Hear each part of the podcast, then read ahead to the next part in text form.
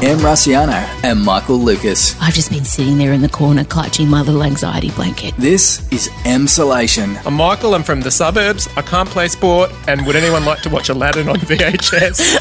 Could I have birthed them? No? Feel free to perv. I mean, your genes are very strong, very strong. I can't believe my genes aren't in there going, Scott, get out. You're in Emsolation. Am I putting a googie egg up my joots? Hello, darlings. Happy Thursday morning. I'm sitting upstairs looking out at the rain in Melbourne yet again. I know it's winter, but oh, God, I need to be able to go to the park. Do you ever think that you'd ever hear me say that? Because I have publicly stated my hatred of parks many times, because sometimes when you're a mother with a small child, your only outing is to the park, and I don't want to do a pretend cafe, and I don't want to eat bark as though it's a cupcake, because it's not a cupcake, guys. And when your kid goes down the slide and they look at you like, oh, give me a pony, and I'm like, that's gravity. That's not a special thing. Well, now I long for the park. I long for it. But look, I am allowed to go again. You know, things are loosening, especially, well, I'm in Melbourne and I love the Dan Andrews. I'm kind of proud of Dan Andrews. He's our premier, and he reminds me of my year 10 science teacher. He's kind of like the dad, you know, the one that runs the Scouts. He reminds me of that kind of man, and he's got some power, and he's using it. And I love that even though ScoMo said, oh, you know, what was going to happen on Friday, Dan Andrews is like, I will not be rushed. I will wait until Monday. So obviously we're allowed to have five extra people come to our house. And I just want to state straight off the bat, I would never have five people over at my house, even pre-pandemic. There's just no way. Think of the washing up. That's what I think about now when I think, oh, I've got people coming over, oh, the washing up's going to be hell. That's what I think about. Oh, God, I'm so old. But last night, Marchella, my 18-year-old daughter, came to me and asked something truly horrifying. She asked if I minded if she went to her friend's house. I mean, can you believe it, you guys? What is the world coming to? I felt like she'd asked me if I minded if she joined an outlaw bikie gang. I did manage to kind of keep my composure, and I did the whole, well, Marchella, what do you feel is the right thing to do routine, you know, that, hoping that she'll come to her senses. And she said to me, oh, it's fine. Jim's making margaritas and we're going to sit by the fire pit. Oh, is he? Is Jim making margaritas? How dare my friend's lovely father, who's probably my favourite parent, lure my adult child to his house to hang out with his daughters, to have fun times and delicious salty cocktails. I mean, I can't compete with delicious margaritas in a fire pit. So I pulled my doona up to my chin and I said, okay, well, if you feel it's okay, I won't stop you. Like, I may as well have said the next line, well, if I die while you're away, you know, don't feel guilty. That's what my nonna used to say to my dad when he'd leave the house. Classic Italian guilt. So she still went, and I realised I have a slight issue with rejoining the world, and I don't know if you're feeling the same way, but I'm quite happy to maintain isolation until Dan Andrews looks me in the eye and says, we are 100% clear to go, guys. You can lick your neighbour and you will not get sick. I don't want to rejoin the real world, and I don't want my kids heading back out. We've heard that my younger daughter will be able to go back to school in a month. Imagine mixing with all those other people, not under my watchful eye. I'm terrified. Even just I made an appointment to go to the hairdressers, and I'm thinking about wearing a hazmat suit with the head cut off. I really am having problems with re-entering the world because I've gotten so used to what's happening now. But my daughters are just so ready to head back out there and live life as though nothing's happened. How very dare they? But I guess that's on them, isn't it? I'm going to have to try. The hairdressers is exciting though. I have 3 different colours going on and 2 grey hairs. I have 2 grey hairs. How dare they show up? You should have seen me when I saw them. I'm really lucky because both my parents don't have much grey and they're in their 60s. So I've been really clinging to that for a long time. I'll let you know how I go rejoining the world next week. I'll let you know. Marcella's still at her friend's house. I mean, I don't know what's going on there. They're probably having fun. How dare they? But look, if you're feeling as I am, don't worry. It's normal. I think it's normal. I mean, if I'm feeling it, I assume it's normal, which probably means it isn't. But baby steps, gently does it. Don't feel the need that you have to go and have, you know, be with everyone at once. Maybe just start with one person. Michael Lucas is going to come to my house and we're going to do a themed dinner party to just reintroduce ourselves to being in the same physical space as each other. Just something low-key like that's fantastic, you know. Guys, speaking of Michael Lucas, He did receive some very interesting DMs from a lot of Offspring fans, and we felt it was probably time we discussed that. A lot of you were very upset with him for killing off Dr. Patrick. I felt if he let you know the reason, you may forgive him, but it turns out no. A lot of you have vengeful hearts, and I'm here for it. So we're going to be talking about that with Michael. And you've got a real treat today. My friend Janelle Koenig, who is an amazing stand-up comic. She's from Perth. She also has directed my last 4 or 5 stand-up shows, and she also co-writes and directs Joel Creasy, so she's bloody talented. She's hilarious. She writes scripts for Eurovision, and she's just amazing, and she needs to have more fans. So she's going to let us know about her first visit to Kmart. You're going to love it. And also Scotty is back today to help a lady who has gone back to studying and finding it hard to focus. And I really identified with the finding it hard to focus bit. So I think you're going to enjoy today's bumper edition of Emsolation. Thank you so much for being here. I'm loving all your messages. I'm loving all the tags showing me where you're listening to it. Don't forget to tag me at Em Rusciano and show me where you're listening to the podcast. I love that. Is it on your walk? Is it in the car hiding from your family? Let me know. We should probably get going. We should bring in the serial killer himself, Michael Lucas. Em Rusciano and Michael Lucas. This is Emsolation. Well, let's bring him in now. TV's serial killer, Michael John Lucas. I'm trying to hose down that nickname. You even have a serial killer name, Michael John Lucas. You sound like a killer. I think I live in a serial killer house as well. There's a lot of glass and a lot of chrome in my house. It just feels, it's got that vibe. No, you're just gay. I'm thinking of John Wayne Bobbitt, but is he the one who had his penis cut off? Not a serial killer. Did he have his penis cut off, John Wayne Bobbitt? Yeah, there was a Bobbitt that did. I think John Wayne Garcia or something. No, I don't know. I think Lorraine Bobbitt was the penis cutter offerer. God, that made an impact on us when that landed when we were like 12 or whatever it was. Was that? Oh, I reckon I refer to that story once a week. I'm not even exaggerating. Really looms in the imagination. Also just incredible that it was chucked out of a moving car, was found on the side of the road. They sewed it on. It worked. He became a porn star. What a triumph. I mean, he was a horrible man. You know why she cut? Okay, here it is. John Wayne Bobbitt and Lorena Bobbitt. So, yes, I was correct. He's not a serial killer. He was sans penis for a time. In 1993, so we were around 13. After years of, I mean, he did horrible things to her. He raped her and beat her. Oh, Jesus. Lorena had enough, cut off his penis with a knife while he was in bed, and he got acquitted, of course. But, yes, he has a porn career. Oh, my God. He does. Imagine being the person that found it by the side of the road as well. I think good going by them to recognise what it was and to put it on ice. But not only that, to put it on ice, because if I saw a stray penis on the side of the road, I don't know that I'd want to pick it up. No. Like, I would feel like, okay, that's been cut off for a reason. He probably doesn't need it. Let sleeping dogs lie. Let cut off penises lie. That's the kind of justice you deliver. And on your walk with your 4 dogs. 3. Sorry.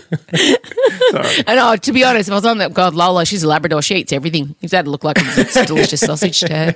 Wouldn't even make it to the ice. Be in her stomach. Oh, God. Would you retouch it then after it'd gone through? No, you would not. On that note, we are speaking about the fact that last week we finally discussed, and as I said, the number one thing when people find out Michael Lucas is my best mate and that he was one of the head writers on Offspring and was involved in the episode in which beloved character Dr. Patrick was killed, they said to me, why? Is he a horrible person? Did he have a bad childhood? All the listeners of Emsolation, some felt that they got some closure as to why you killed off Dr. Patrick, and others talk to your DMs. Referring to me as serial killer, Sunny and Fine Design, that's her tag name, call me serial killer. Were you involved in Love My Way? And answer, no, innocent. Innocent. No, but you let me watch Love My Way without any warning. I did actually. During I was an intern in that office, but I had nothing to do with this. I did once hand some photocopying to Claudia Carvin, but I had nothing to do with the death of that child. There's a death of a child with no warning. And I was going through one of the separations I had with Scott, and I was turning exclusively to Twilight at the time for some safety. And he's like, no, you should watch Love My Way. And then, oh, my God, that death, it was so traumatic. And I rang you and I said, what are you thinking? So really you probably were involved with that, now I think about it. Just involved in spreading the trauma. I got you should hear what Wentworth fans say about you. Thanks, Lady Five. Now let's talk about Wentworth. I did, after I finished Offspring, wanted to change, wanted a fresh slate, went to work on Wentworth, day one, sit down going, what are we doing this season? And they said, well, we're going to kill the main character. And I was like, you've got to be kidding me. I can't do it. But it was a decision made before I got there. Although I was involved in the plotting of it, no, I wasn't involved in the initial idea, I promise you. I promise you.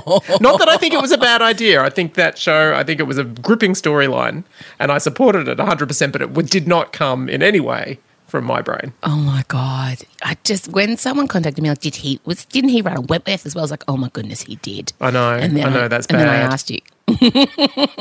But I think my two favourite ones, Cinnamon, yes. I don't know how to say her last name, Suchodolski. She's written, climate change isn't the only thing the next generation will inherit. # Patrick intergenerational trauma. Oh, my God. I mean, I don't know if you're familiar. And then also # worse than Hillary dying in Beaches. And then also #, and I really like this one, blood on your jazz hands. I think she knows me. I don't know who she is.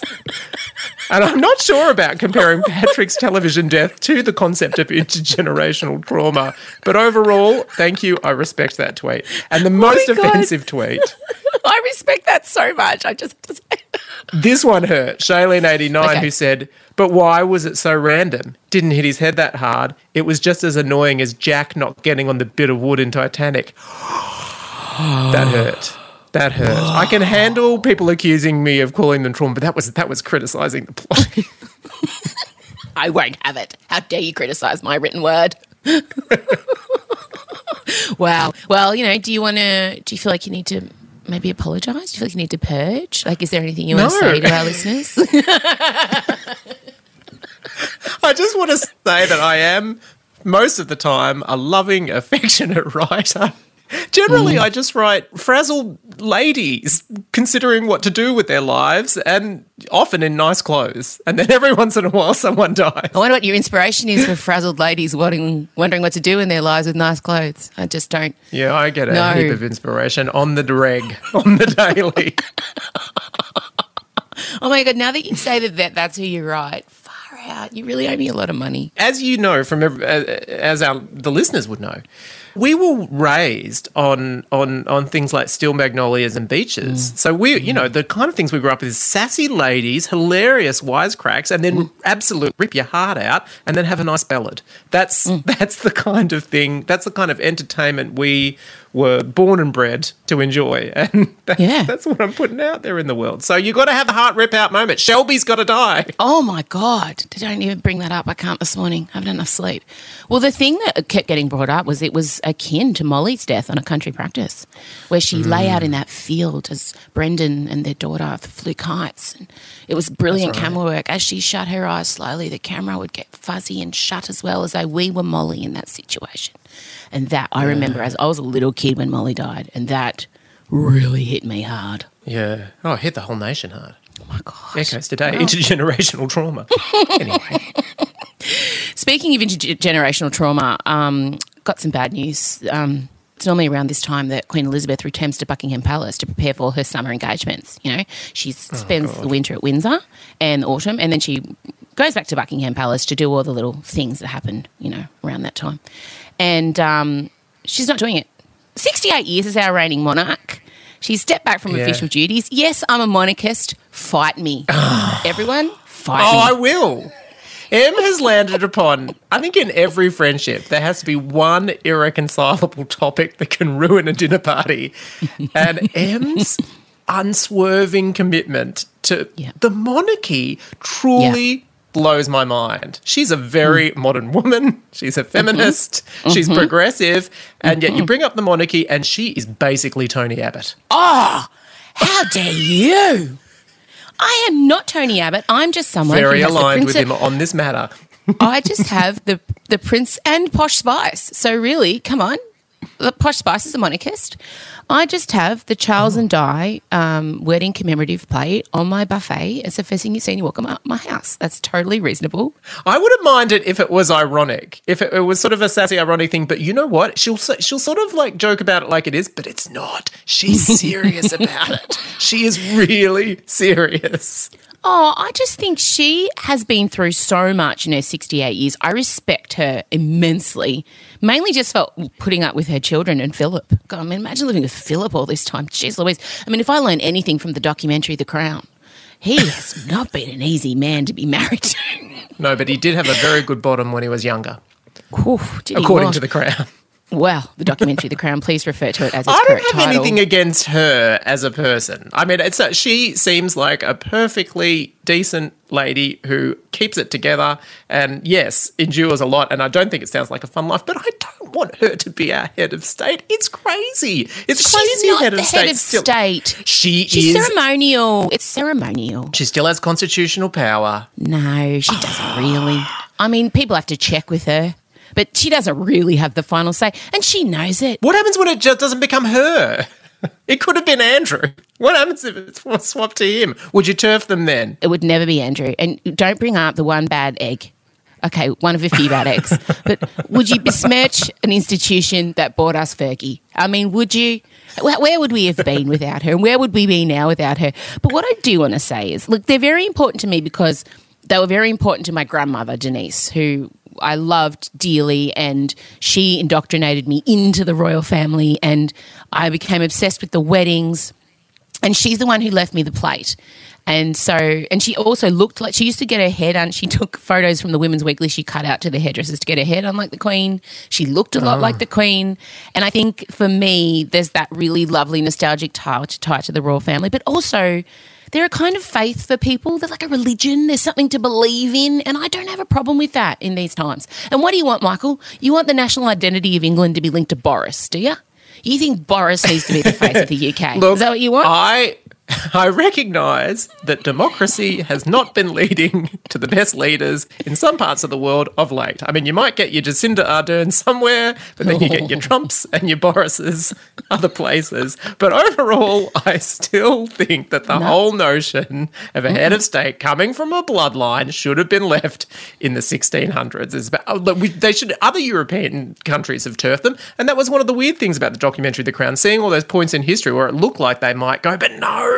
They're still here, and not just in the UK, in Australia. And New Zealand. Good. What? They should be. They should always be. I'm not saying behead them. I'm not saying dispense with bomb all the buildings or anything like that. Obviously, it's always a part of the history. I just think get them out of the Constitution. It's crazy. No, it's not crazy. It makes perfect sense. I mean, let's just listen to this. Let's just listen to this beautiful sentiment that Liz, a couple of weeks ago, she gave a little speech about COVID-19. Have a listen. We should take comfort that while we may have more still to endure, better days will return. We will be with our friends again. We will be with our families again. We will meet again. But for now, I send my thanks and warmest good wishes to you all. She has this settling effect. And you know what, Michael? She pays taxes now. She's on the socials. She rolls with the times. Remember she did that joke on the Obamas with Harry? Like, she's cool, man.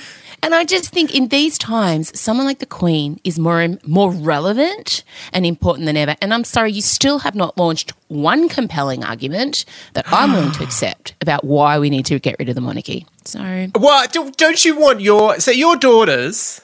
Wouldn't you like them to have the capacity? This is such a low blow. Mm-hmm. Why? This is the reality of them. You can still enjoy it. She can still be – she doesn't put out much content, let's face it. When you said this is the speech she did a couple of weeks ago, I mean a very, very little goes a very, very long way when it comes to the Queen. And I agree it was a good speech, and it was a bit disturbing that I felt much more comfortable watching her speak than I do when Joe Biden speaks or when any of our current elected leaders speak, except for Jacinda. She's good. Thank you. I'm happy for her obviously to exist as a person with a grand heritage and everything like that, but I can't believe that you wouldn't be a Republican. I really can't. No, I'm not. Wait, you were going to throw my daughters into the mix to try and sway me. I'm interested to hear your argument. No, I wasn't going to say what does it do for your daughters to see you, obsessing over this woman who all of her achievements come from the family she was born into, let's face it. That is not true. I mean, she didn't even want the crown. It weighed heavy on her head. Oh, she didn't earn her position. Neither did Scott Morrison, and here we are. Zing. Well, can't be there, can you? Not elected. Not elected? What do you mean? Scott Morrison was elected, unfortunately. I thought he just stepped in when Malcolm got turfed. No, and then we had an election. We all voted for him because we were obsessed on Shorten. There is something a bit off about the fact that basically all our prime ministers do come from pretty much the same private schools and their dads were all friends. Sure, that's strange. Not Gillard, thank God, but the other ones. Look, I realise it's hard to mount a defence of modern democracy and the leaders that support us. But I would say I would like Chella to have the opportunity to one day be our head of state, but she can't because she wasn't born into this one family. Yes, she can be our prime minister. This is a terrible argument. Why? Terrible argument, because you get people like Silvio Berlusconi who replaced, you know, who there was an Italian monarchy and then Italy decided they needed a government and then you end up with someone like Silvio Berlusconi and the Bunga Bunga parties. Like, oh, thank God. Can you imagine the Queen ever having a Bunga Bunga party? At least no, I know, the but I mean, got to behave. I totally concur. She has run a tight ship personally. The extended family, no way. She's kept the monarchy going for far longer than anyone could have expected. But I'm not putting the moz on her, but she's probably not going to be around for decades to come. And when that happens, I sincerely hope that you move away and just enjoy your plate. No. We'll agree to agree that the monarchy are amazing, and when William and Kate step in, it's the 21st century royals we all need. That end. Thank you very much. Oh no, I'm not even imagining you anymore. I'm just imagining. You know what I'm saying? I'm saying budgie smugglers, and you're eating an onion. That's what I'm saying as you say this. Get off. Get out. Go to your stupid. You're probably planning to kill someone on 5 bedrooms, aren't you? Off you go. Well, go have your little meeting. I am in a mood now, maybe. Oh, God. Someone ring Cat Stewart and Warner. And if anyone wants to hear about my new project, The Decapitated Queen. No, I'm kidding. I want nothing but good health for her. I do. Oh, no, it's going to be like I revealed myself. I haven't. I respect her. No, anyway. We will be saving this bit of audio. And if Queen Elizabeth happens to pass away, I will be bringing this up. All right, you better go. Thank you so much. And that's at Mr. Michael Lucas if you wish to have any thoughts about the monarchy or about him killing everyone in television, whatever. I mean, I'm pretty sure he probably was on the writing team at A Country Practice. That's all I'm saying. And we'll chat to you on Tuesday, darling. Oh, I can't wait. This is Emsolation. All right, my husband now joins me. I wish you could have seen the visual. He came up the stairs in pajama pants and no top, which is confusing to me because I did hear him riding on his little road bike in his little man cave. Were you training your pajamas? No, I was in cycling gear and then I just quickly put these back on because they get dirty and they're going to get washed, so I just whacked them on. I haven't had a shower. Were you hoping to get a secret session in without me knowing? No, I got a secret session in with you knowing.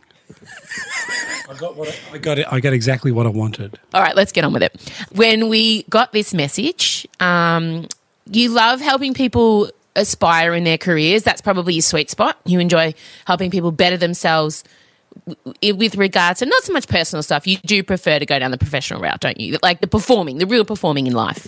Yeah, I think so. I mean, I do like helping lots of different type of people, but I do like when people are really keen for sharp, pointed results. And Scotty does work with a lot of women, you know, so that's good. That's good that you're doing that. You're applying this to, I think, the gender that probably needs it more. I don't think a lot of men need encouraging to go for what they want. I feel like it's a women thing to maybe hesitate.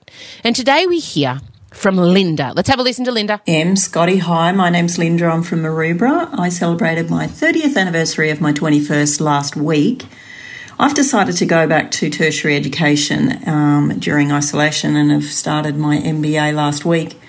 I haven't studied since the 90s and I'm finding dusting off the old brain is harder than I thought it would be. And if you've got any tips on how to actually stop distracting myself, that would be awesome and just focus on the task at hand. Thanks, bye. What are you going to do to help Linda, help her focus? I really respect that. I respect that she's gone back to study. I've done it myself. It does take a bit of doing, and one thing's for sure, one way or another, you will earn that qualification, Linda. Staying focused, not being distracted is a huge life skill. It takes all sorts of qualities, awareness and organisation and strategy and commitment. But it's worth it because that's where our best performances lie when we're focused, and it's also where our most satisfying experiences happen. You might think, okay, what about are there any previous times where I've been really focused, and what were the elements there? But then quite quickly when you think about that, the oppositional thought can come up where it's like, oh, but I really wanted to do that or enjoyed that part of it. No, there's still elements in it that will apply to this current situation. So it might take some doing.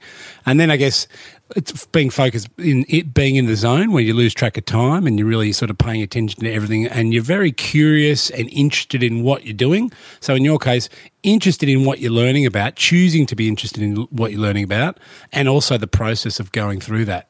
Can I just drill down on that? Because I know when I'm really focused is when I'm doing something probably around the like interior design. Like I really love doing interior design, or when I'm on stage, when I'm singing, I'm really focused. So I find that easy to be attentive to.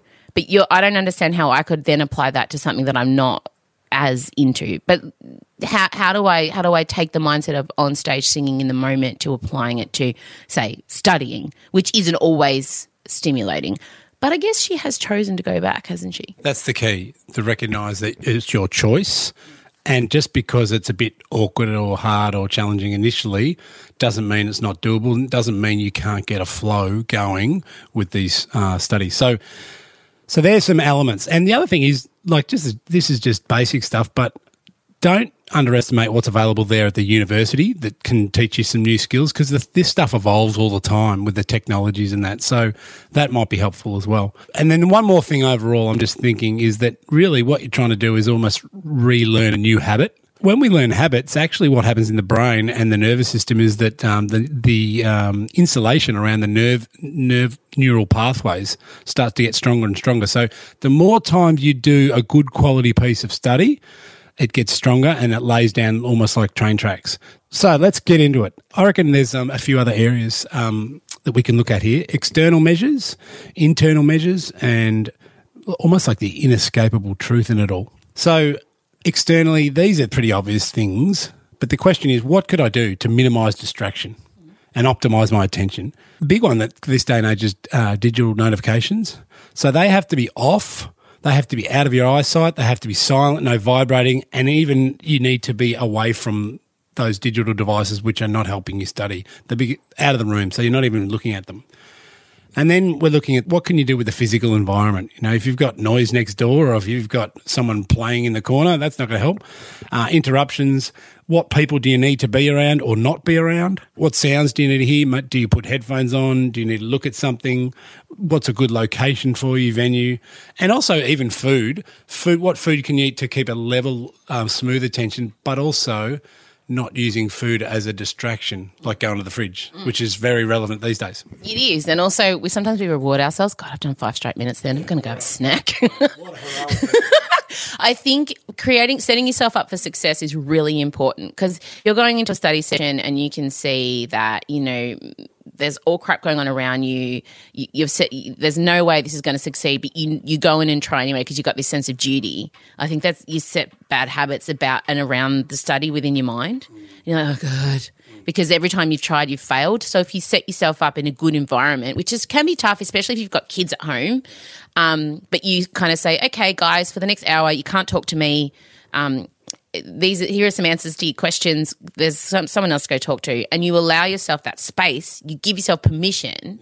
I think that's something that can really help you reframe the studying. You pointed to something interesting there, because there is the chance that certain elements in your environment can derail your attention and focus, but it's never going to be perfect. So you have to go, okay, what's good enough to be dangerous here? And once you said, all right, I've got it, I've cleaned my desk, I've got the room, the kids are away, or whatever the factors are, I've set myself up pretty well, then that's it. No more procrastinating, no more excuses that I just need a more comfortable seat or whatever.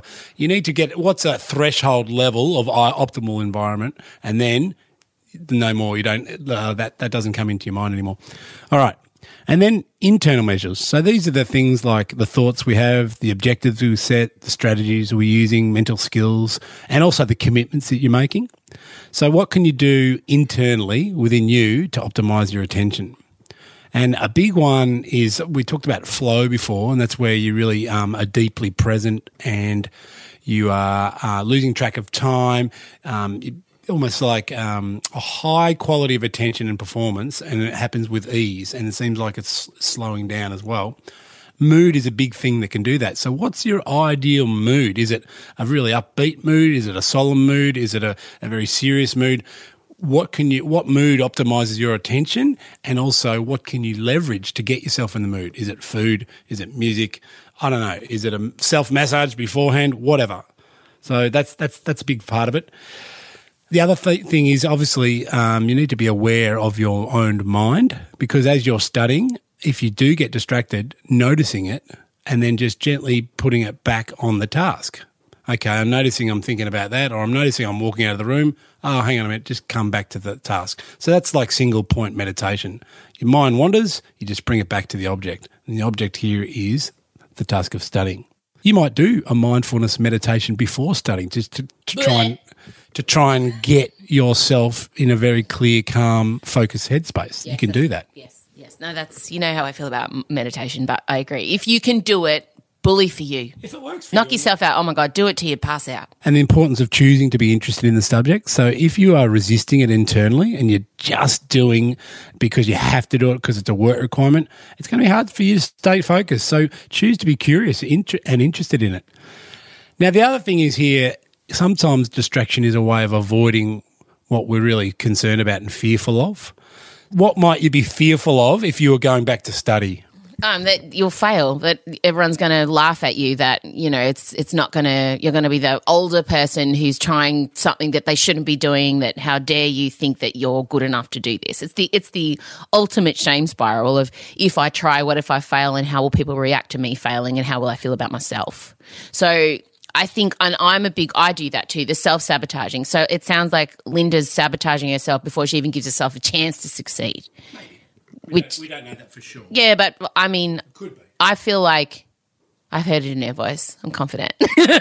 No, I'm joking, Linda. All right, so wrap it up, summarise. Give me a nice little bite-sized morsel to put in my bloody pocket. I can't do that yet. A couple of more little things. Oh, God. Is that okay? Guys, he's taking over the podcast. It's going to be Scott and Friends soon. Yeah, go. With your studying, obviously, set yourself little goals. I want to cover this amount of work in this amount of time frame. Always time-bound it. Don't make it open. Always put a time frame on that. That'll allow you to know that there's an end, and it'll also focus your efforts. If you're in flow, go. If it's a bit of a grind, take strategic breaks and reset. And what you're doing then is just training your attention, and you'll be able to train your attention to stay engaged for longer and longer over time. One last thing. I'm just wondering if there's an inescapable truth here. Like, when it comes down to it, Linda, do you already know what the real solution is for you? Could it be that you already know? If so, if you do know ultimately what it's going to take, what could you do to make it easier for you to honour that truth, honour that solution? Because sometimes the solution is, I've just got to do it. And then you go, okay, well, what's going to help me just do it? What factors? Which is a bit of what we've talked about today. Okay. So often we know exactly what we need to do. We're just not ready, or we haven't sort of taken steps to move into that solution. All right. And that's all from me. No, I want you to do the headlines. So Linda's going to say, all right, or anyone, I've got a task I've got to do and I've been putting it off, go. All right, your external measures, your external environment, your internal measures, using your mind well, setting yourself up, focusing objectives. Don't deny that there could be a deep, true solution for yourself. And recognise you're going to earn this, and it'll take a bit of effort, but it is a habit and a skill that is doable. And recognise that fear could be getting in your way. Flip that into, why is this going to be worth it? Really, when I go for all this, why is it going to be worth it? Is that all? Is that what we're taking away? That's good. But I also think those words can be applied to not studying, just anything in life that you're avoiding. All right, thanks, Coach Scott. If you want to reach Coach Scott, it's at Scott Barrow Coach, as he says. You always comment on his voice. All right, thanks, Scotty. Maybe go put some undies on, or maybe don't. The other day you were frazzled. Today you're just loose. What do you prefer? Bit of both. All right, thanks, Scotty B. It's time now for my wonderful friend Janelle to finally have her say on this podcast. Gosh, she's so amazing. You're going to love her. She's a great stand-up comic from Perth. She's a mother to two. She's an amazing chef. And she's going to tell you about her first visit back to Kmart. Hi, Emsolators. Em's friend Janelle here. Now, as a rule, I'm a person who doesn't queue. I don't like to queue, and mostly I won't queue. I mean, I have queued. I remember I queued in 1992 when I waited overnight in the Bourke Street Mall camping out to get queue tickets. You had to wait back then for the shop to open so that you could buy your tickets in a line, because there was no such thing as online back then. The only times you ever heard the word online was as the answer to the question, Mum, where's me sweat hog jumper? I remember waiting outside in the Bourke Street Mall in the freezing cold with the whole of the goth community of Melbourne and the homeless community of Melbourne. And to be honest, it was hard to tell the difference. I will also queue to meet a celebrity chef, because I'm not really a foodie, but I am an eatie. And I love those food fairs where you get to buy the recipe book and then go and meet the celebrity chef. I love that. One time I met Manu Fidel, and they give you these post-it notes where you're supposed to write your name on the post-it so that there's not that weird exchange and waste of time where the celebrity chef is saying, what's your name? And you've got to spell it and it's blah, blah, blah. You just write it down on the post-it. But so on my post-it, I wrote, to Janelle, merci for last night, Manu. And he wrote it. I love that. I will also queue for a school assembly, especially if my kid is the one getting the merit certificate, because I think it's very important to have really terrible footage from the front of the parent seating section that goes for 20 minutes with horrible video, terrible audio of your kid standing in front of the school, mostly with an A4 sheet of paper across their face because they're too embarrassed standing there. It's important to have that footage and never ever look at it on your phone again, but also never delete it because you feel too guilty and like you're a bad mum. But last week I queued, and I was happy to queue because for the first time in over 3 months I went to Kmart. Now, you can probably hear the emotion in my voice. It was pretty exciting. I put on an outfit to go to Kmart. I put on a full face of makeup. I'm talking cut crease, a full face of makeup. I waved my hair. I put waves in my hair. And it's insane because at my local Kmart, I'm telling you this right now, if you wear shoes, they think you're Victoria Beckham.